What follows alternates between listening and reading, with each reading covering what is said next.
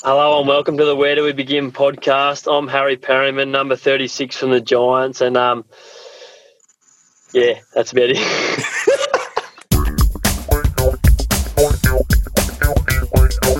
Cheers for that, Harry. Uh, my name's Harper. I'm your co-host today. Lockie is my other co-host. How are you, Lockie? Yeah, I'm awesome, mate. I'm awesome. Thanks. I'm pumped for this chat with a great man. Like he said, he introduced himself. He's Harry Perryman. He's played 52 games of AFL footy, and he was taken at pick 14 in 2016 by GWS Giants. He's a great guy to talk to, eh, Lockie? yeah, he was, mate. With Harry, it's the three Fs. It's footy, farming, and fishing. He loves it, mate, and he's just such an interesting guy to talk to. It's a really fun episode, and we just had an awesome chat. Yeah, like you said, bit of fun. Great guy to talk to. Let's get straight into it. That's the fourth F. Yeah, let's dive in. Let's go.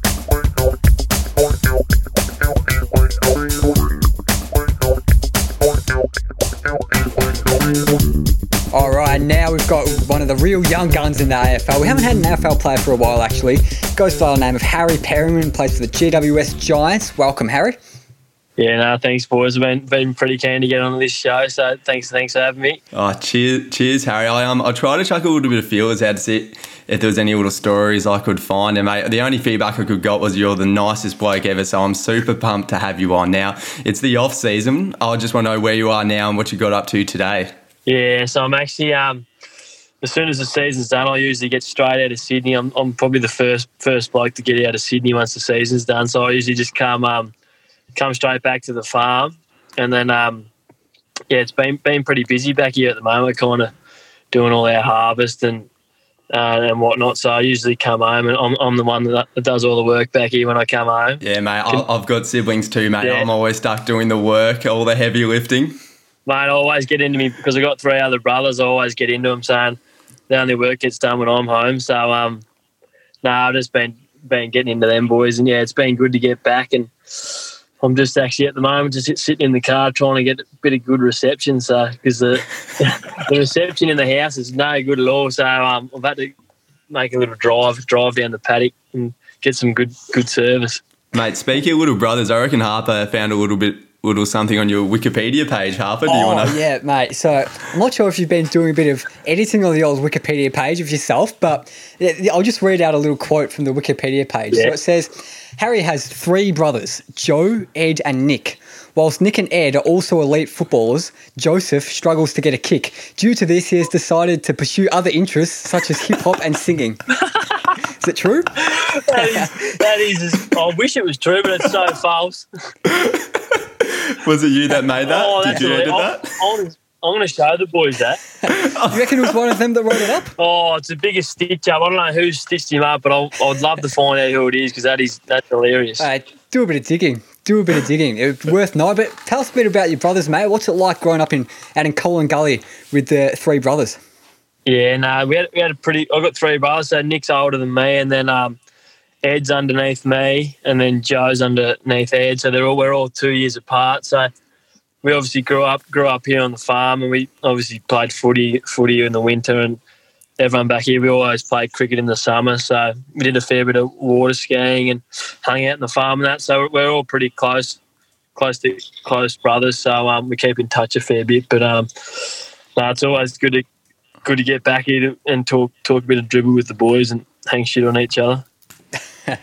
Yeah, um, like obviously Collingullie boy. So growing up in Collingullie, pretty much all your life, go back there as much as you can, like you were saying. But tell us a bit about Collingullie, the place. Like, what's so special about Collingullie? What's so special about in your heart? Yeah, I've well, I've, I've, I've played all my uh, footy there, going through the juniors as a, as a young kid, and um, and then made my way into the seniors when I was when I was about fifteen, I reckon, and um, I was lucky enough to win back to back senior premierships back here when I was fifteen and sixteen. So they were um, they, they, they were good times, and it was with with me good mate Matt Kennedy, who's at the um, who's at Carlton now. So um, yeah, I think we've just um, I don't know. It's, it's only a small town, Collingullie as well, so kind of everyone knows each other and everyone's very welcoming. And um, the footy club's just the heartbeat of the town. And there's not much there. There's a footy club, little store, and then obviously the, the Collingullie pub, the Gully pub as they call it. So we'd usually just have training at the Gully and usually walk over. So that's the lights have turned off. Um, yeah, we'd, we'd usually just train on Tuesday, Thursday, head to the pub for a feed, maybe a couple of drinks, and then um, obviously after them grand final victories, um, we had some pretty pretty big nights at the Gully pub. Mate, Tap Beer at Gully Pub, mate, se- seems like the place to uh, place to be. Now, I hear that down at Collingullie, one of your coaches, Shane Lennon, is a bit of a legend. Now, I, I popped onto YouTube Yep. And I saw a clip from b- during your 2014 Yep. uh, grand final. Yep. And if anybody wants to uh, pop on and have a look, it's got like 60k views. I'm sure a lot of people have already seen it because it is one of the great all time speeches. Yeah, so, we'll actually play the clip for that now. Uh, that lasts about four minutes, so uh, skip ahead four minutes if you're not interested. But here's the clip. Yeah, this, this is it. This is what we've, uh, this is what we've been working towards um, since our first training game. Actually, this has been four years in the making. Uh, four years.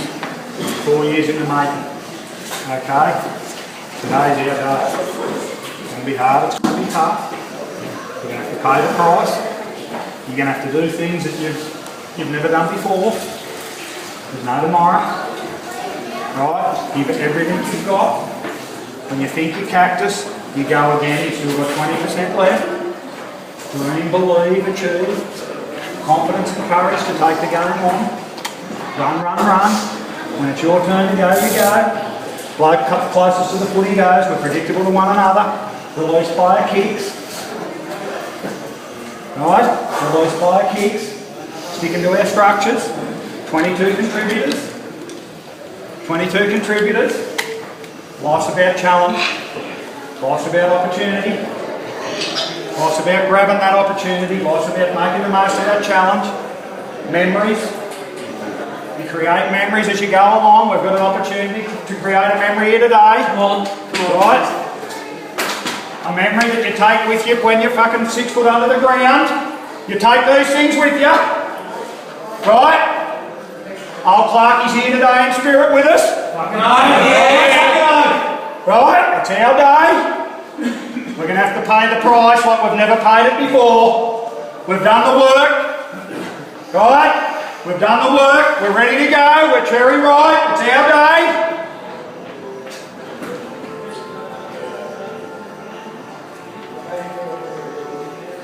When the crunch moments arrive, that's when we stand up and that's when we're at our best. And there's going to be plenty of them here today. The crunch moments is when we're at our best. But at your best when your best is needed.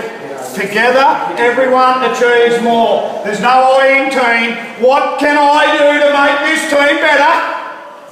What can I do to make this team better? What can I do to help us achieve something special? The fairy tale. The fairy tale, creating history. In it together. We've got the good job, boys. We go out and we get to do it together as a group, a tight knit group. Will, boys, will. The will's got to be better than the skill. The will's got to be better than the skill. When it's your turn to go, you go like there's no tomorrow. Win the ball, the most important thing. Win the ball, win the contest. Make a decision. First options are always your best. Execute. Take the game on. Have courage, have confidence in your own ability and your teammates' ability. Self-belief. Trust. If it is to be, it's up to me. Come on. If it is to be, it's up to me. Come on. Come on, boys. Lessons are learned. Trophies are earned.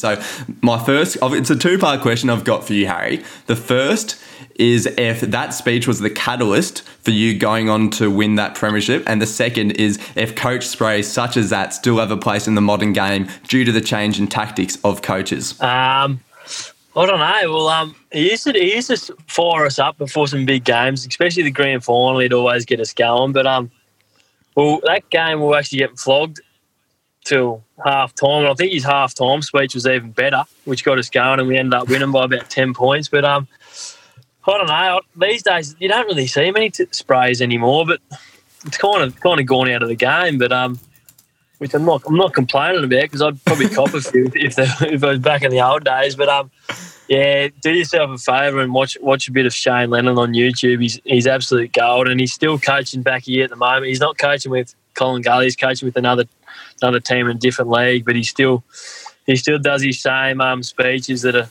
that gets him going, which is which is good fun. Yeah, and is it true he also he threw a bag of cherry ripes out onto the floor and said, "You boys are cherry ripe come finals Yeah, time." that's hundred percent true. Yeah, that was that was a, that was a, that was a pisser. Oh mate, seems like one of the um, all-time coaches, and the fact that you're playing in senior premierships when you're 15, mate. I'm 22 and I still can't get a kick on Saturday, so thanks for making the rest of us look bad. nah, nah, it was good. We had a, we had a pretty good good group that them couple of years, and obviously he was our coach. So um, yeah, it was definitely a good club. To, we had, had a good, great culture. I've got to say, mate, I, I didn't even last in footy till I was 15. I started, I played a season in under 10s, a couple seasons under 12s. I got a grand total of one behind. Never kicked a goal for the mighty West Coburg. So, mate, you're outdoing me. Bloody two premierships by 16 years old. It's just pretty insane, mate. So, Mate, good on you'll you. be right. You're only young. You're only 17. You got you got plenty of years ahead. Yeah, mate, I, mate, I've got to say, I've not played like a competitive game of footy for probably since the under 12s days, what, like five years. So, take a bit of work to get up to your level. mate, you're just a project player, Harper. This is what I've been saying to you, mate. You've Yeah. spent five years Yeah, just working on your style. game, and then you're just going to come out as a storm next year. You need to get yourself in the gym. I reckon. Oh, yeah, yeah, yeah. You need a good time, pre-season. You need a good After- pre-season. yeah, mate. After the Uh, bloody year 12 exams, I'll be hitting the gym hard. I'll be picked up by all the recruiters in the fucking nation. I don't even need to know how to kick. I'll just be that big, you know? Mate, Be what, what's your favourite gym exercise, oh. Harry? Are you big on the chest press, bench Oh, press? mate, I, I try and stay out of the gym as much as I can. I bloody hate it. oh, I went there, I went there tonight and I was just thinking, geez, what am I doing here? I just, I just, I love, I don't mind training with the footies and that. Just when I get in the gym and weights, I just think, fuck, get me out of here. Down at the Collingullie gym, or do you have a home set up? Yeah, my gym's at the pub. Gym's at the pub. Whoa. jeez, Actually? mate, I- nothing more country than that. A gym at the pub. No, I I wish it was.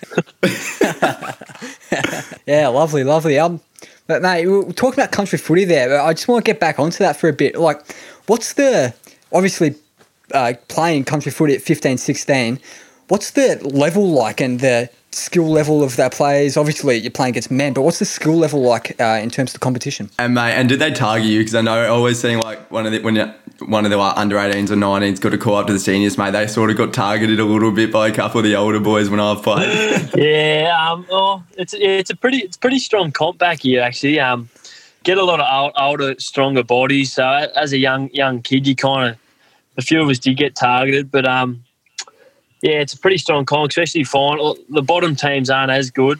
Um, the top the top teams, you have some very good games, and um, um, yeah, we were lucky enough to um, when we played, we played up against some good sides, so it made it even better. A lot of our finals were close wins, so. But um, yeah, you definitely do. Um, I reckon your footy, you probably um, grow, grow a lot quicker as a footy player when you're that age playing against men instead of playing against kids your age. You're kind of playing against older men, and I think it um, develops your footy a lot quicker than just kind of going through the, the junior ages. yeah, and it would have been special, obviously, getting to play with your older brother. I'm sure he looked after you while, when you were making your debut. Have you got to play with any of your other brothers? No, I only got to play with Nick. Um, yeah, Nick was pretty. He was pretty hard at it, so um, I only got to play with him. But um, they won a grand final a couple of years ago, and I missed it. Um, so and Nick played with Ed, so we've all kind of um, played with each other. But they're in the 2014 and 2015 grand finals. The Kennedy, there's four Kennedy boys, so there's Matt's got four other. They all played as well, so it's, it was pretty um, it was pretty cool playing with them boys. Mate, yeah, that's um, that's a phenomenal effort. But New South Wales, mate, like obviously being in New South Wales, New South Wales known to everyone else as big rugby league state. But is rugby league even a thing uh, out in Collingullie? Nah, it's actually down here because Collingullie's near Wagga. I think um, AFL definitely is the, the, the number one sport down here. Um, it's kind of because you're kind of getting pretty close to Albury. There's a strong um, there's a strong comp in Albury, local comp, and um, there's a bit of rugby league in Wagga and rugby union, but there's it's kind of there's kind of mainly AFL nowadays. But um, yeah, so it's, it's becoming a pretty pretty strong comp each year. Yeah, just on that quickly, we put a little uh, message asking for some questions for you, Harry, out on the socials. Uh, and someone asked, Mark Costello asked on Facebook, you can find us on Facebook at Where Do We Begin? So Mark Costello asked, What team did you support as a kid? Um, oh, you wouldn't believe all us. Dad had us mad as mad Collingwood supporters. Actually, all us four brothers and Dad, we were just mad Collingwood. So um, yeah, it's pretty funny actually. Yeah. I I think I reckon a few of me boys still go for them. They love them. they don't go for GWS, Oh. they go for Collingwood. I reckon. Uh, I reckon they still go for the pie. Some of them. So, mate, just um, just on GWS, so you were part of the academy. Do you want to talk about, I guess, what that was like and how they helped your footy, and I guess leading up to the draft? Yeah, yeah, um, yeah. I did a fair bit with the academy. Um, I mainly started in, oh, I can't, can't remember, 15s, 16s, and then mainly took it. I took it a bit more serious. I didn't really take it that serious for a while. Just in the um, I just played and just played cricket and footy and that, and then um, in my 18th year, I said, "Oh, well, I'm not. I'm pretty dumb at school, so." I thought um, I'm, I'm either going to be on the farm for the rest of my life, or I might as well have a crack at footy. So I had a bit of a crack with the um, in the academy in the under eighteen year, and I had a pretty good year. And then yeah, that got me to the draft. And then I kind of had a fairing thing I was going to go to the Giants because I've, I've done a fair bit with them in the academy and that, and knew a fair few of the boys because um, the Riverinians are pretty strong. Um, they pick up a lot of players in the academy out of there, so. Yeah, no, it was good. It was good to get up there, but it was, it was a bit of a shock moving to Sydney, that's for sure. Yeah, yeah. I was just going to ask on that. Like, must be pretty weird being amongst, I guess, mostly like these city slicker Sydney uh, guys, and you're just this guy from the country. Did you feel out of place at all at the academy? Um, no, I actually didn't. No, like I think my first couple of months, just trying to get, oh, probably my first year to be honest, up in Sydney, even first year and a half, was a bit hard to get used to. Just obviously come from the farm and moving into Sydney, moving into a little apartment was that was probably the hardest bit I thought. And I loved playing footy and training. I just didn't really like the lifestyle, but I think after as you grow older and um, develop more, um, you kind of start to like the place a bit better. Yeah, so I guess just touching on that, yeah, did, how was it going from, you know, thousands of hectares of land down in the country, just a little apartment in Sydney? Like, how did you find that transition? And are you used to it now? Obviously, you still love getting back home, so you'd still rather, I guess, be in Collingullie than in Sydney. Yeah, yeah. It was the first. Oh, I reckon probably took me probably a good eighteen months to just to get used to it all. Um, it was pretty hard the first first few months. Like just obviously moving into a little apartment in Sydney and getting used to the traffic and oh, just because I only just been on the farm ever, so it's kind of just getting used to it all. But um, yeah, obviously now is a bit more different. Um, we've got a bit of a house and a bit of a backyard and got a little tinny out there. We go fishing in and um, yeah, a few little things like that. So you kind of yeah, just adjust adjust to it a bit. Yeah, I was just go- I was just going to ask, I guess, in regards to having a tinny, why have you always been fishing your whole life? Because obviously Collingullie is not that close to the water necessarily, necessarily, or is it more something you got into when you moved up to Sydney?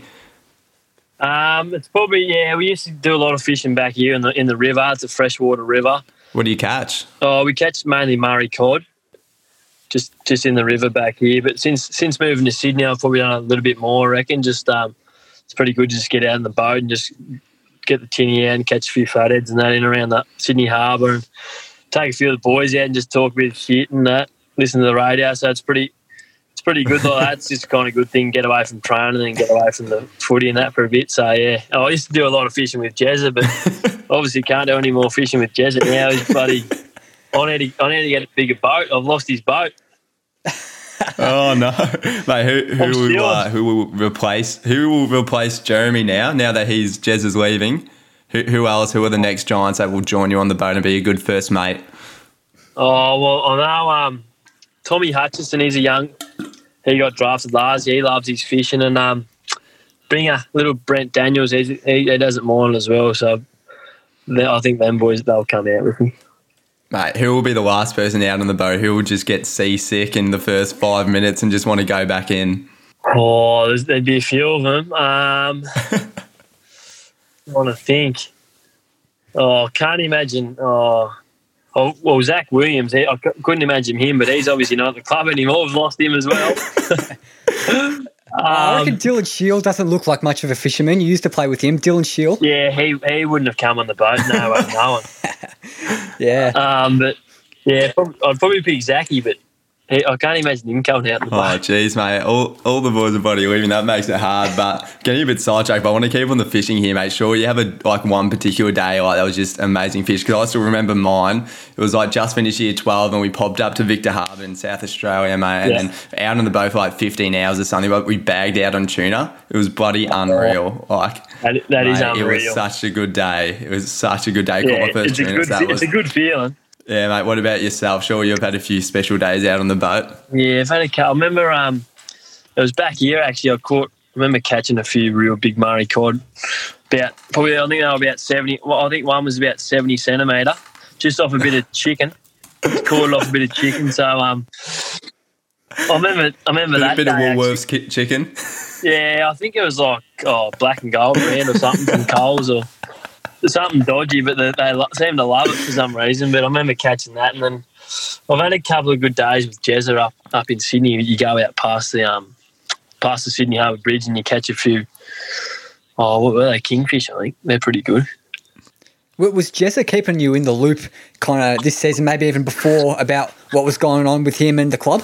No, I'd, I had no idea actually. I'd, whenever I talk to him, I just talk fishing. Really, I don't really talk anything else. Well, what about any of the other boys? Is it always just like a sudden thing? Like, oh, there you go, I'm off, like on last day, and just like they're packing their bags and all of a sudden they're gone? Or do they ever keep you updated? Did they buy you a new fishing rod?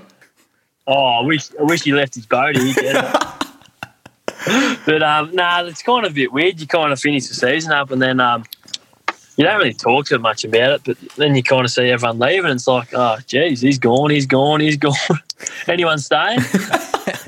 Yeah, we hear like you signed a new contract for a couple more years just earlier this year, but uh, there was a rumor that Port was in for you. Can you say if that was true or not? Um, I'm not too sure to be honest. My manager kind of he he was under he was doing all that kind of stuff, but um, I was always pretty keen to stay at the Giants. So um, I don't know. You'd have to ask him. I think the Port Port might have been pretty keen from what I heard. I don't really know though.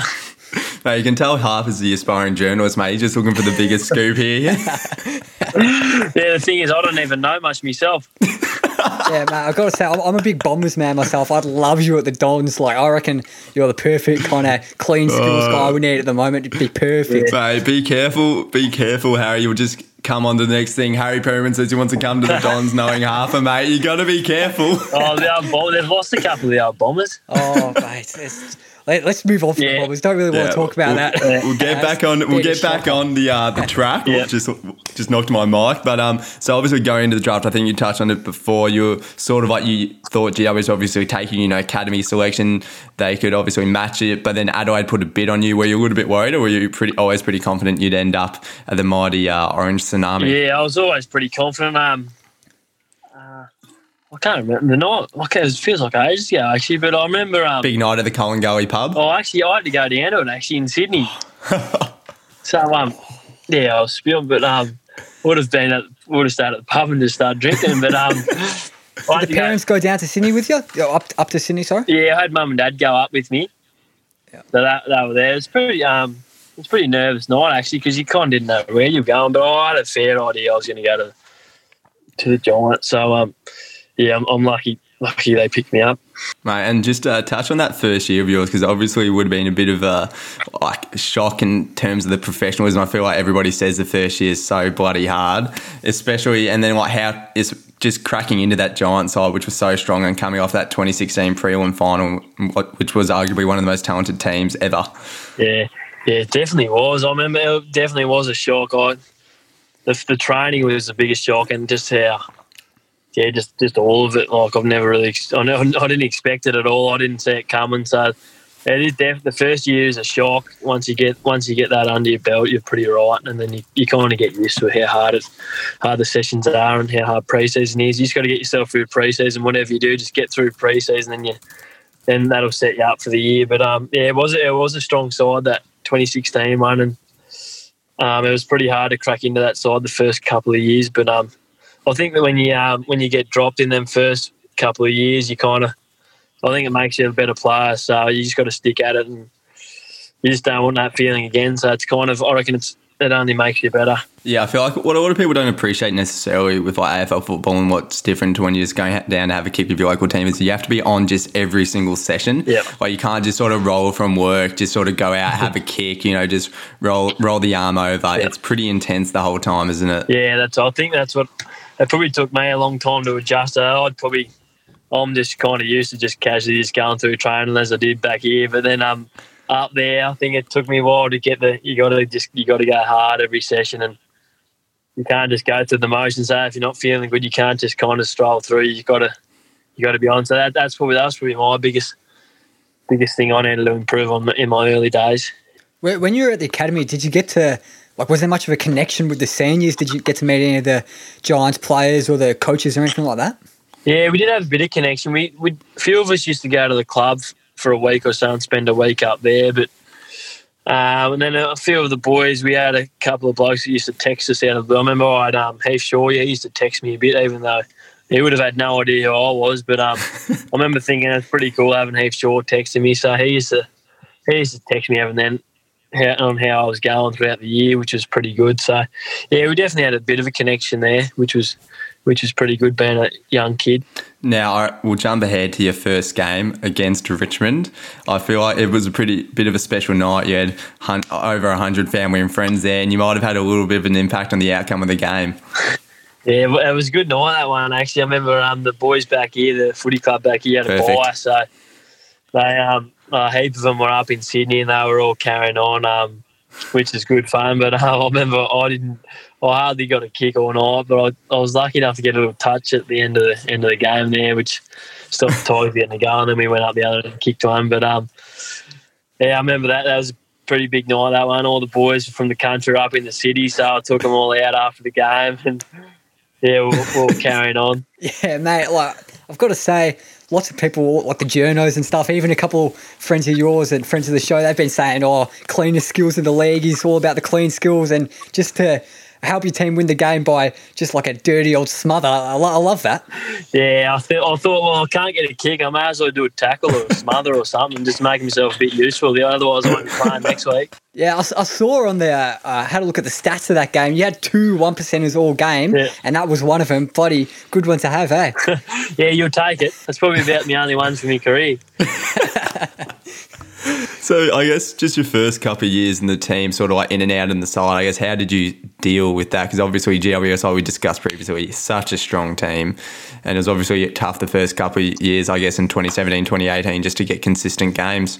Yeah, it was. I think my first two years, you kind of you find out a lot about yourself. I reckon getting dropped one week and then playing and getting dropped and getting play- and playing again. But um, you just got to stick out. I remember getting dropped before a um, semi final against Collingwood, and I was I was just shattered, and I just kind of thought I didn't want to feel that feel that again. So kind of knuckled down and had a few injuries in my second year. It hurt me back and did a couple of hammies, but yeah, obviously was a tough team to crack into, but I think it only makes you better when you got a, such a good side like that. You can you're training against good blokes, and it's only going to make you a better player down the track.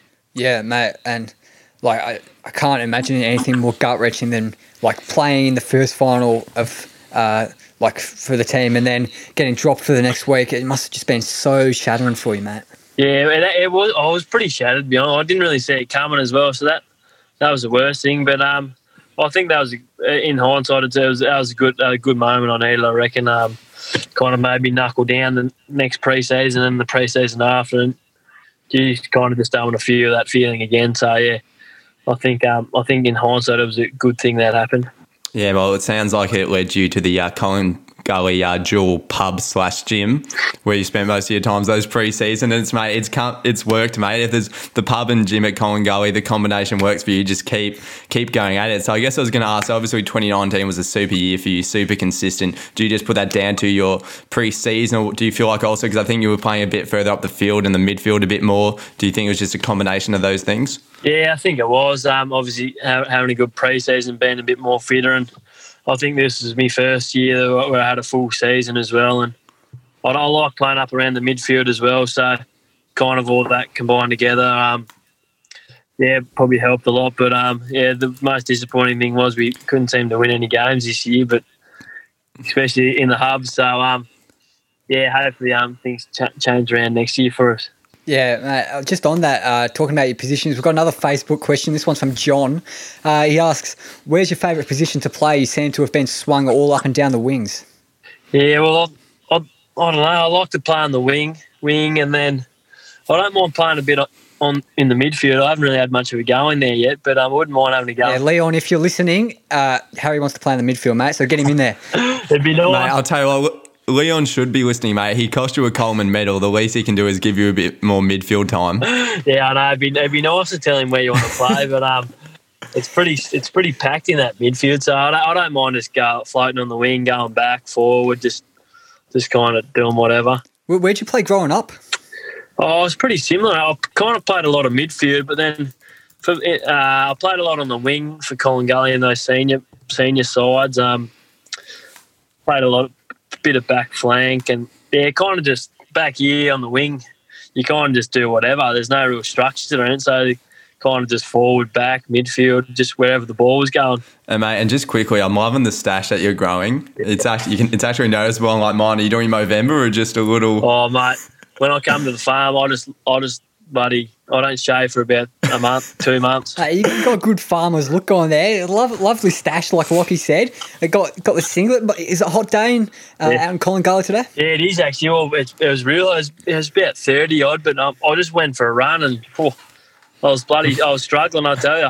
Yeah, we're recording this at quarter to ten uh, on the tenth of November, and I reckon it's still like thirty degrees outside here in Melbourne. It's bloody stinking hot. Yeah, it's It's a like, stinker. I think. hot. Yeah, no, I think it's supposed to be getting like real hot back here, maybe mid thirties, and even maybe I think it might be getting forty next week or something. Did, did Colin Gully get hit by the drought much? Or Yeah, yeah, we got we got hit hard. We the last three years back here on the farm have been probably the worst they've ever seen. Dad reckons so.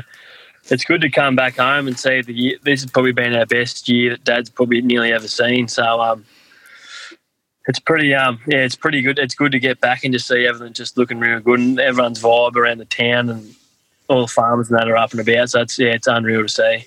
Mate, it's good to hear that somebody's having a good 2020 because I'm sure the rest of us aren't, mate. So that that's awesome to hear. Now, I guess we'll jump back to the uh, the 2019 final series where you guys had a pretty awesome run. Yep. Do you just want to talk a little about that, like what the catalyst was to win three finals and to eventually make the grand final? Yep. Yeah, we. Um, I don't think we just timed it well. We had um, we had the week off before the finals. Got a few blokes back for that first final, and I think we just got some good momentum up. We had a good win against the Dogs, and then we had a close win against the Brizzy Lions up there, and then obviously full of confidence going into the Collingwood game. We had a few good players out, but didn't seem to worry us. And then um, obviously then three weeks are good, and then we just yeah kind of lost the plot on grand final day. But um, anyway, but yeah, I think I don't know. We had a few blokes banged up, but there's no excuses. But um, Richmond were pretty hot that day as well, so um, it was obviously an unreal, unreal month of that. You kind of experienced it. The grand final week was unbelievable.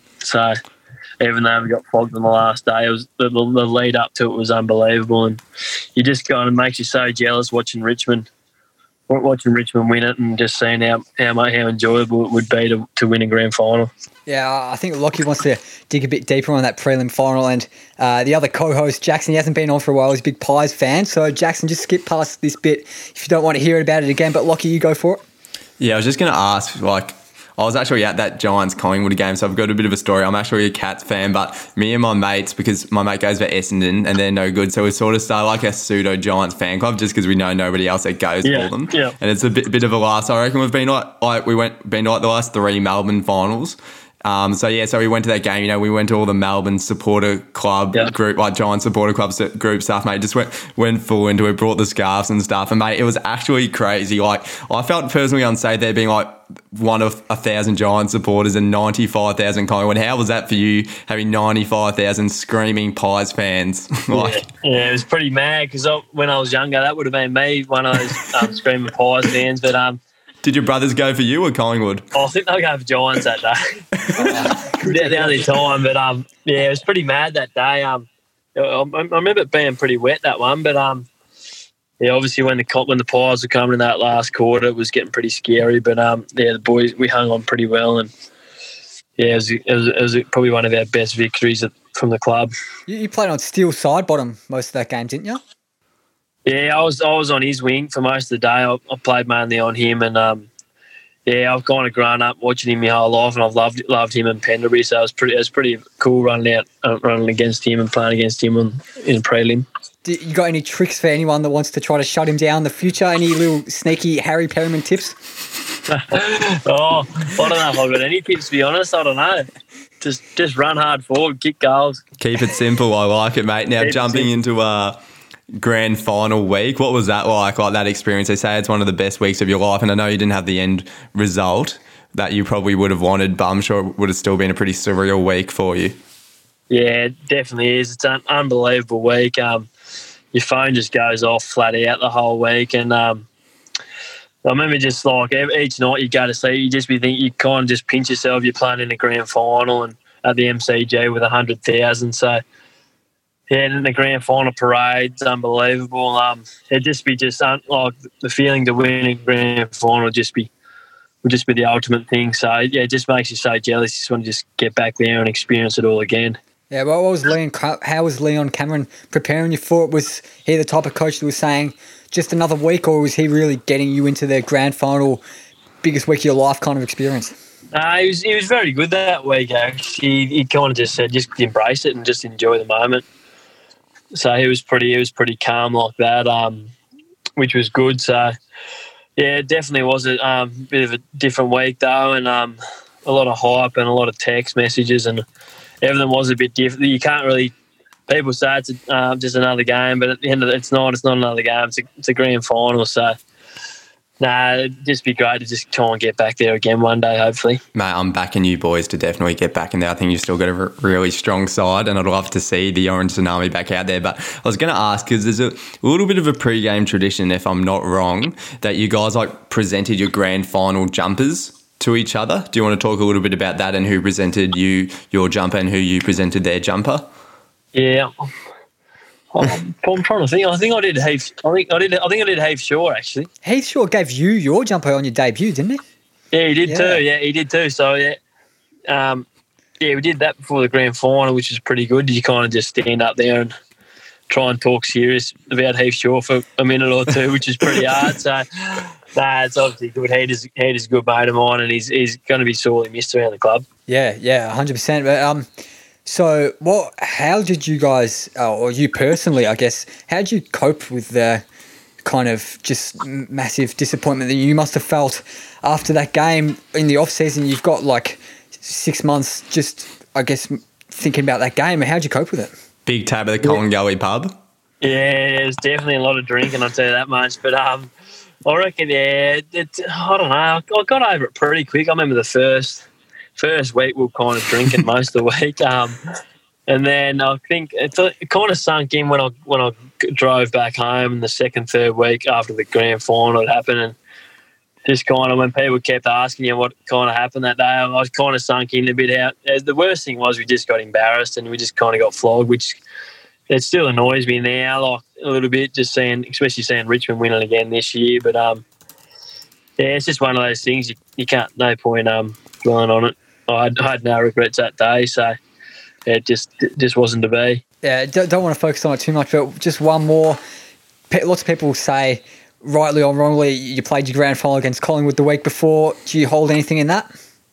Oh, yeah, a lot. We did have a lot of banged up boys leading in the grand final. At, at the time, we didn't really know a lot about it. I know there was a lot of boys that were injured, and I think to win a grand final, you have got to have everyone on, and you can't have anyone not not injured in your side. So, yeah, I think we probably did play a granny against Collingwood, but at the end of the day, it's yeah, it's not no excuse. Yeah, and I've got a little bit of mail here. I don't know if it's true, but is it true Yeah. that for the first four rounds of the season you went around calling yourself John Coleman as you're leading the John Coleman medal? Is that true? And what was it oh. like Oh. being the leading goal scorer?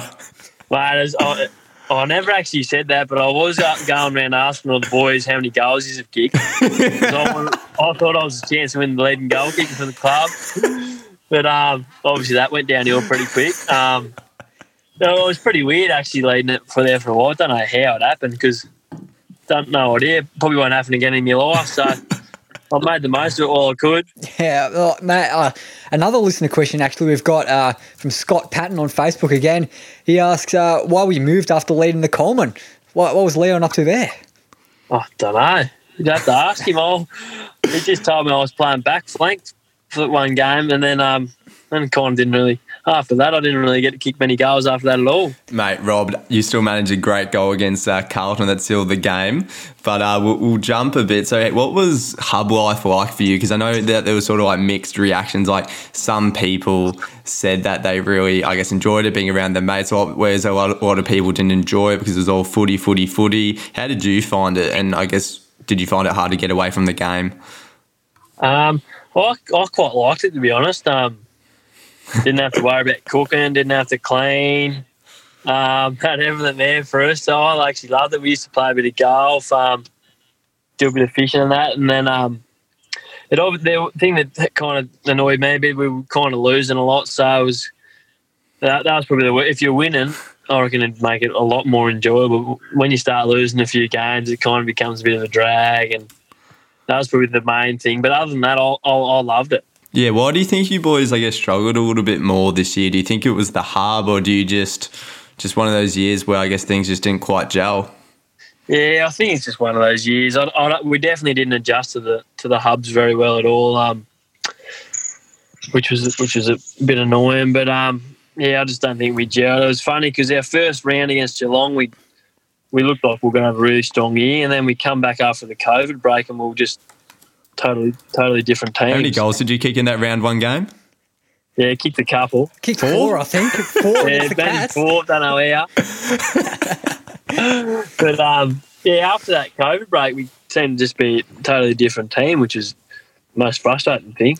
Yeah, right. So I've got to ask, I don't know how good you are with the old uh, kind of persuasive speeches kind of thing, but if you were telling someone why the Giants are going to win the flag next year, can you give me a bit of a speech as to why you guys are going to step up your game and uh, really push the premiership next year?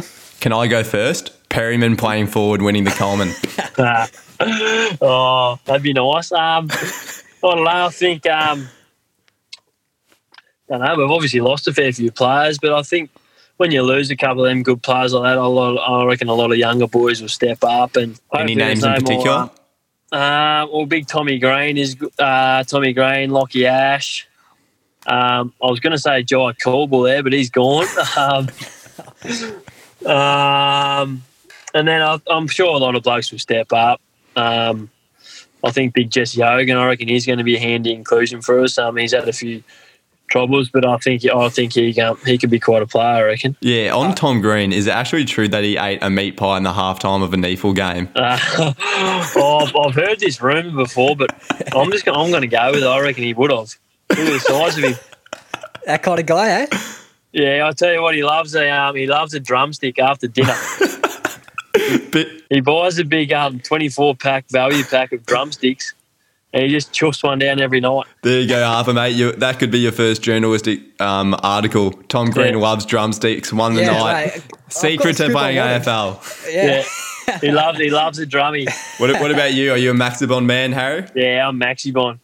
Good man. Yeah, yeah buddy, can't beat him. Well, I don't want to talk about the hub too much, but what, what was the food like in the hub? Was it uh, Hard hitting questions here. Yeah, yeah. These are the questions like people listen for. Tell us about the cuisine, the delicacies you got served up in the hub. Yeah, well, we kind of went everywhere. Like we started in Brisbane. Food was pretty average there. Like I love me food. I never complain about food ever. But I was I was even saying the food was average there. Then we went to Perth for three weeks. Food was unbelievable, unbelievable. And then um, then we went back to Gold Coast for the next five weeks, I think. And then, yeah, like I said, I don't complain much, but that food was pretty average there. Yeah. No, if, if the caterers in Brisbane or Gold Coast are listening, any tips to step up their game? Mate, my oh. auntie's actually the uh, she's actually the catering manager at the hotel that he went to at. I'm kidding. I'm kidding. yeah, I was going to say I'll nearly do a better job. oh, gee, nah, what, what, was wrong with it? Not enough seasoning, too much seasoning. What, what was the issue? Nah, I'll probably be a bit rough here. There, there wasn't that wasn't too bad in Gold Coast, but um, I don't know. I think everyone was just sick of um, probably just having buffet feeds every night. Everyone was probably wanting a bit of a home cooked meal or something every now and then. But I know a lot of the boys were Uber Eats and a lot. So, yeah, you kind of get whatever you want there after all. Who, who cooks down at the farm? Oh, usually mum does, but um, well, I, I was on I was in charge tonight, so I, I had a run in town and just bought a few pizzas home. Yeah, Don't worry about uh, the dishes.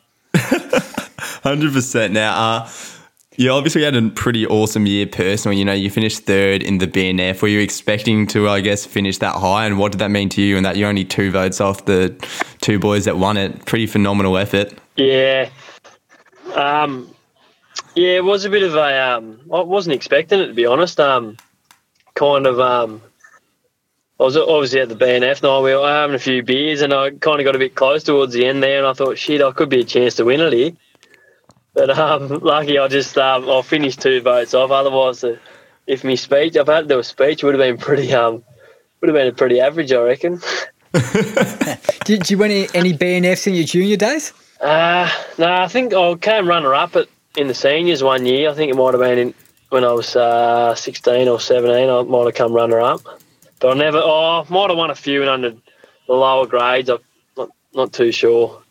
Okay, and now we're jumping away from footy. So I just want to know what some of your interests are outside footy now. You've touched on farming, you've touched on um, fishing. Is there anything else? I think you're an avid golf player. What else do you do to keep yourself busy? Yeah, I love, I love me golf. Um, well, I, I don't mind building. I, I don't mind getting on the tools actually. So I kind of um, Yeah, do you have your carpentry? You're doing a carpentry apprenticeship? yeah, I'm Is doing a correct? carpentry apprentice. I haven't. I haven't done it in bloody ages. To be honest, I need to get, I need to get back onto it. Uh, I was going to do. heap- I was going to study heaps in the hub, but I didn't do any of it. Um, I can relate to that. yeah, oh, I don't know how you. Do you boys study? You would. yeah, I'm studying law commerce. Yeah, I don't know how. Yeah, oh yeah, I'm in year 12 at the You're in moment. year so 12. got another uh, next year, yeah. don't know how you bloody do it. I couldn't do it. I could hardly do it. I like just getting on the tools and bloody getting outside. So, what do you love about, I guess, going back to the farm? Like, what aspect do you just really enjoy? Because you get back there every year and every chance you can get. So, for obviously some people, we have some city slickers, as we like to call them, that probably wouldn't understand like what the farm is like and what you love about it because they've never really experienced it. Yeah, well, like I've got all me. I've grown up here my whole life, and just the big wide open spaces, and it's pretty. It's a pretty cruisy, um, cruisy lifestyle back here. You don't have to worry about traffic, or you kind of um, kind of your own boss most of the time, so you can kind of run off your own time, which is which is the mo- which is what I love the most. And a lot of my mates back here are farmers as well, and they've kind of just stayed here, so it's always good to get back and just come see them. And yeah, I love it coming home, just helping dad out and helping him out on the farm because we've had a couple of rough years, so it's always good to just come back and come back and help him out. Yeah, man. I, I was kind of this uh, podcast. This episode's gone through a range of topics. I was going with stuff like uh, issues with some of the food in the hub. But I'm going to get into something a bit deep now, if you don't mind. Like I know uh, you've lived your whole life on the farm, like like you've said, really, or obviously a few years in Sydney. But is there like a particular life philosophy or like a quote you live by, anything like that? Oh, I don't know. I'm, I'm not really much of a deep thinker. I don't know. I, I don't really go off many quotes, but um, oh, I don't mind Dylan Buck. You know Dylan Buckley, the Oh, his yeah. podcast. Yeah, yeah, mate. course. I don't mind his. I don't mind his little um saying he's got. What one's I think that? it's. I think it's be be yourself, everyone, because everyone else is taken. He loves saying that. So. Mate, you took that from Oscar Wilde, but I love it. I'm just going. That's about the only quote I know, so I'm just going to say that. I've got, I've got to say, Lockie was in contact uh, with Dill. Uh, he's a bit of a friend of the show. Dill was in contact with Dill uh, before this episode. Tried to get a bit of dirt on you, I think, but it was all it was all praise for you, mate. Said you were the nicest bloke, best skills in the league. Oh, he's too he's too nice, dude. He's too. Oh, well, I only had him for a year at the Giants, so you know, I'm probably pretty lucky there. Bit bit of a prankster in that year, messing around a bit. Yeah, no, he was good. He was bloody good value having, to having Dill at the club. We only had him for a year, but it kind of felt like you known, known him for ages. Everyone loved him. Mate, I reckon Dill will be filthy because I reckon he had two years at the Giants, so you've undersold him there. He had two, did he? He did have two. Oh, I think it was 2018, 2019. So, Time flies when you're having fun. Well, there you go. Sorry, Dill, if he's if he ever listens. Oh mate, I don't, don't know if he will, mate, but uh, you probably will because you're obviously a great guy. But just jumping on, so obviously at the Giants, I'm sure you have a couple to, teammates that you know they wouldn't know what a screwdriver is. They don't know how to change a light bulb. Have you ever had to be called out to buddy do some of their their dirty work around the house because they don't know what they're doing? Oh, I don't know. There's, there, there definitely is a lot of them. Um, Timmy Taranto, he'd be no good. But um, who else? Uh, he, well, he lives with Himmelberg, so, and he, Himmelberg's pretty handy. He's pretty handy on the tools and kind of stuff like that. So I'm just trying to think. Um, well, Zachy Williams, he would he was a shocker. He would have had no idea. Um, big Josephine Finlayson, he would have been no good. But um, I don't know. Other than that, everyone's not too bad. Well, Zach Zach Sproule, he's he's, he's one of the younger boys. He's he's hopeless at everything. So he's he's definitely one name that jumps to mind. But other than that, I think the boys are not too bad. Yeah, uh, mate. Just, just before we go on to our famous little last segment, uh, I hear from some bit inside sources that uh, your girlfriend actually plays for the Australian netball team, doesn't she? And yeah, the Giants. That is true, actually. Yeah, we, we've kind of, we've seen each other at the start of the year, and we kind of we kind of kept it under wraps, pretty quiet. But then um, once everyone found out, it kind of all kind of all spread around. She's actually out here on the farm at the moment. Actually, I'll bring it bring her out the farm for a few weeks. So um, how's she going on the farm? Oh, I think she's going all right. She hasn't. Don't know. She hasn't complained just of yet, but she gets pretty bad hay fever, so she's been struggling with that. Oh, is she is she a city girl from Sydney? Yeah, she's no, she's actually been all over the place. She um she lived in New Zealand for a bit because her, her dad used to play a bit of rugby league. Um, so she's been there, and then their family house is in the Sunshine Coast. But her family's from um, uh, Roma, which is out out back Queensland. So she's got a bit of bogan in her. we'll cut that out for you so you don't get in trouble. Yeah, yeah, you'll be right. Yeah, mate. So, well, we uh, this, is this is the bit that everyone looks forward to, of course. So, uh, we have a famous last segment on this show. Uh, it's called the Where Do We Begin quiz, and we'll get into it now.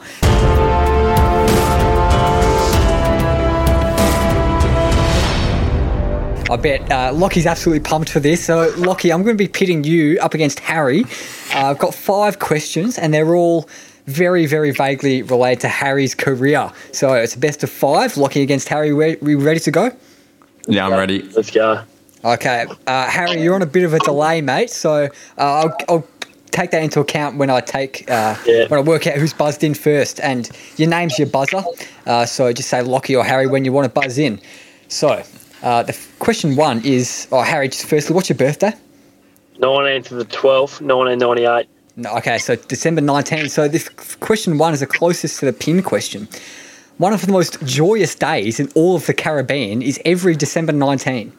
On this day, National Heroes and Heroines Day, the small but proud island nation of Anguilla celebrates the men and women whose historic, uh, sorry, not historic, heroic acts make Anguilla a better place to live. Closest to the pin, what's the population of po- population of Anguilla?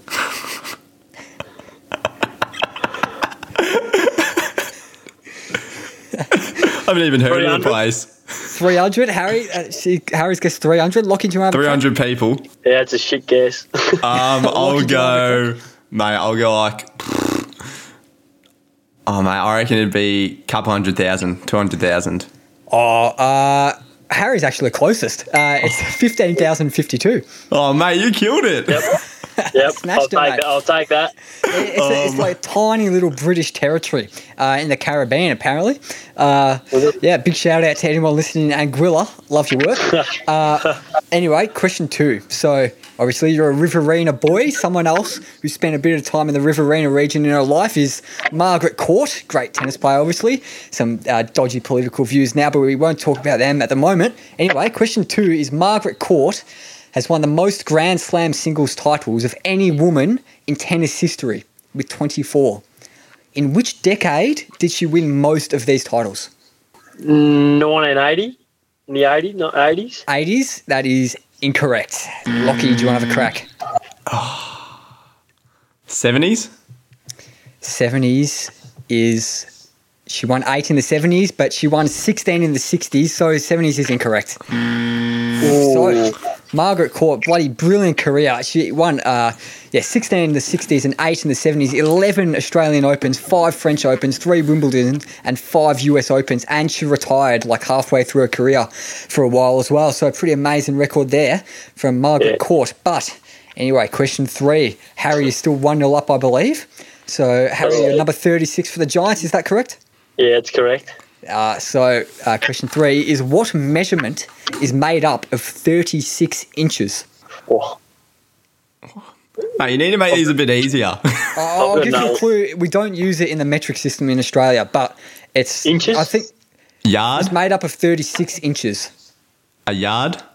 A yard's correct. Nailed it. Lockie's leveled the scores. It's one all. Heats on here, Harry. Gotta I'm really next one, happy that we don't do like video because I just, with my small arms, just did a big flex and there's nothing there to flex. Anyway, we'll move on to question four. So, Harry, obviously, uh, my initials are HP, Harper Pestige. You've got a lovely set of initials, HP, Harry Penrith. yeah, good. Yeah, good. Love those letters. Great combo, mate. Uh, and of course, another HP is the great man, Harry Potter. So, uh, I'm going to ask uh, who out of you two can name the most Harry Potter books? So just buzz in and say as many as you can. Lockie, Lockie, go for it. Philosopher's Stone, uh, or Sorcerer's Stone if we're hearing for our friends in America, uh, Chamber of Secrets, Prisoner of Azkaban, Goblet of Fire, Order of the Phoenix, Half Blood Prince, um, and then Deathly Hallows. And then I guess you also got Fantastic Beasts and Where to Find Them. You got the Cursed Child um, book. And Uh, yeah, Quidditch through the ages as well, if you want to say that. But, mate, that's more than enough. I'll give you the point. Uh, he's a Harry Potter fan. yeah. mate, I am I am a massive Harry Potter fan. Are you, were you a big fan of that, Harry? Yeah, I, oh, I used to watch him when I was younger, but I, I wouldn't be able to reel off the names of them. Yeah, well, yeah, Lockie's done well there, but we move on to question five. Lockie's 2 1 up, but I've got I'm to in say, strife Harry. I'm in strife. Harry, you're still a fairly good chance of winning because question five is a who am I question.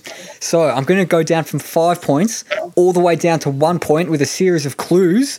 Uh, and uh, once you buzz in and get it wrong, you can't buzz in until the other person gets it wrong. Is that all clear with you guys?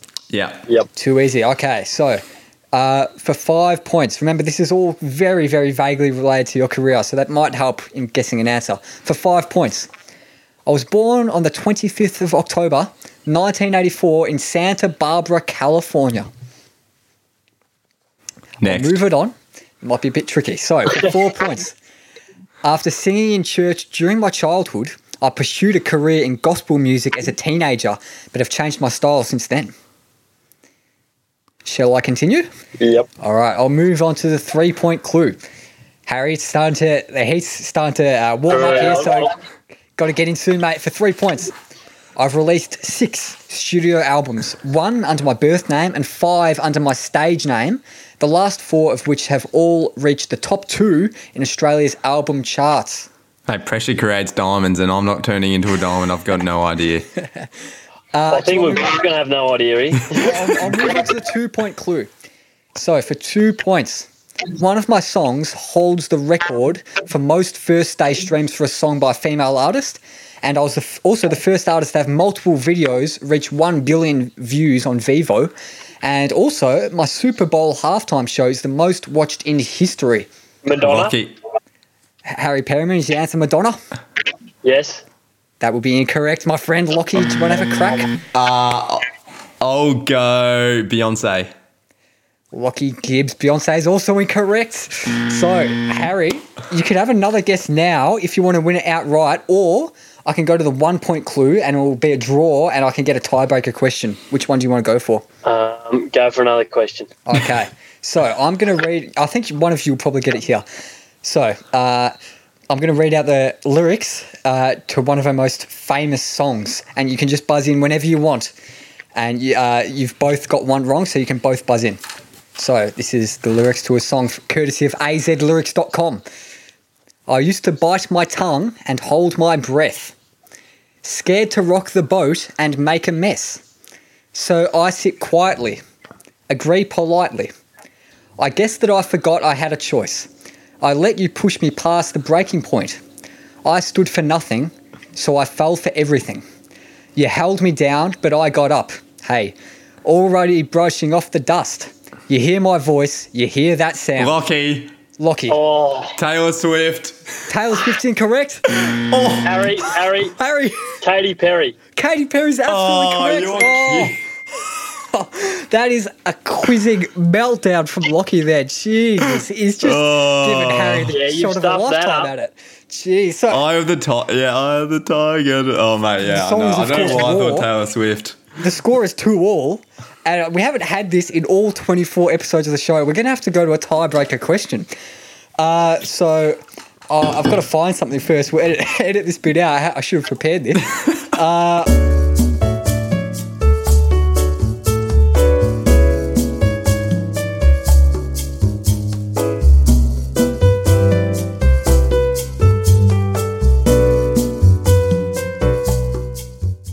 Farcical. Uh, okay, here we go. Here we go. Uh, it's the closest to the pin question. This one. So, closest to the pin. This is for the win. What is the population of Australia? Twenty-two Harry. million. Uh, Harry can go in first because he said his name. 22 million. Oh, I'll go Lachlan and I'll go 22 million and one person because it's just above 22 million. Oh, he's got a cheap shop there, and it's worked off very nicely for him. won, It's he's done it. twenty-five million six hundred eight thousand nine hundred seventy-one. Oh, no. Take no prisoners, no friends in the quiz game, Too Harry. good. Too good. Rocky, Too you should have won that much, much earlier, mate. You really choked on the last question there, but Oh, well. Harry, you did He well. sure You, did joke. You did well to uh, take it to a tiebreaker, mate. Well done. Yeah, no, I thought I thought I had it there. Yeah, like, I, I can't imagine you're too into your Katy Perry, but to get that one over Lockie, who's a big fan of Katy Perry, I know. Very well done. Very well done. I think. Thanks, mate. So, yeah, thanks so much for your time, Harry, mate. Ripper episode. I loved it. Too easy, boys. That was good. Good. Good chat. Yeah, we'll leave it there, mate. Thanks very much. See ya. See you, boys. Good on yous. Wow, how good was that? Harry Perryman, what a guy. i got to say, we're recording this straight after that quiz, and that was one of the all time, not just all time great Where We Begin quizzes, all time great competitions in the history of sport, because that was more entertaining for me than the Collingwood GWS prelim final, more riveting. Just great guy, Harry Perryman, to talk to and compete with, hey. Yeah, mate, 100%, mate. He's a great competitor. And we ask, you guys ask for the big questions here, and we ask him the food and the hub. We have the answers, so I'm sure you enjoyed that. Um, I reckon now, though, it's time to plug the socials. So you can find us on Facebook at Where Do We Begin? Yeah, and you can check us out on Instagram and Twitter at WDWB Pod, and you should already be following us, really, if we're going to be true about it. Uh, it's at WDWB Pod on Instagram and Twitter, some great content there. And of course, go recommend us to your mates, which, which would be hugely, hugely appreciated. And we'll love you all for it if you give us a big five star review and give us a big shout out to all your mates. That would be uh, very, we'd be very grateful for that. And a couple of thank yous, Jen. Thank you so much, Harry, for jumping on. Really appreciate it. And of course, thank you so much for our listeners. And thank you for everybody that put forward a question. We really appreciated th- them. And it's something that we want to do more moving forward. Yeah, keep an eye on the socials to get uh, your chance to ask some more questions. And uh, also, as well, thank you to our listeners. You're the lifeblood of the show. You're the reason why we do this. We love making podcasts for you.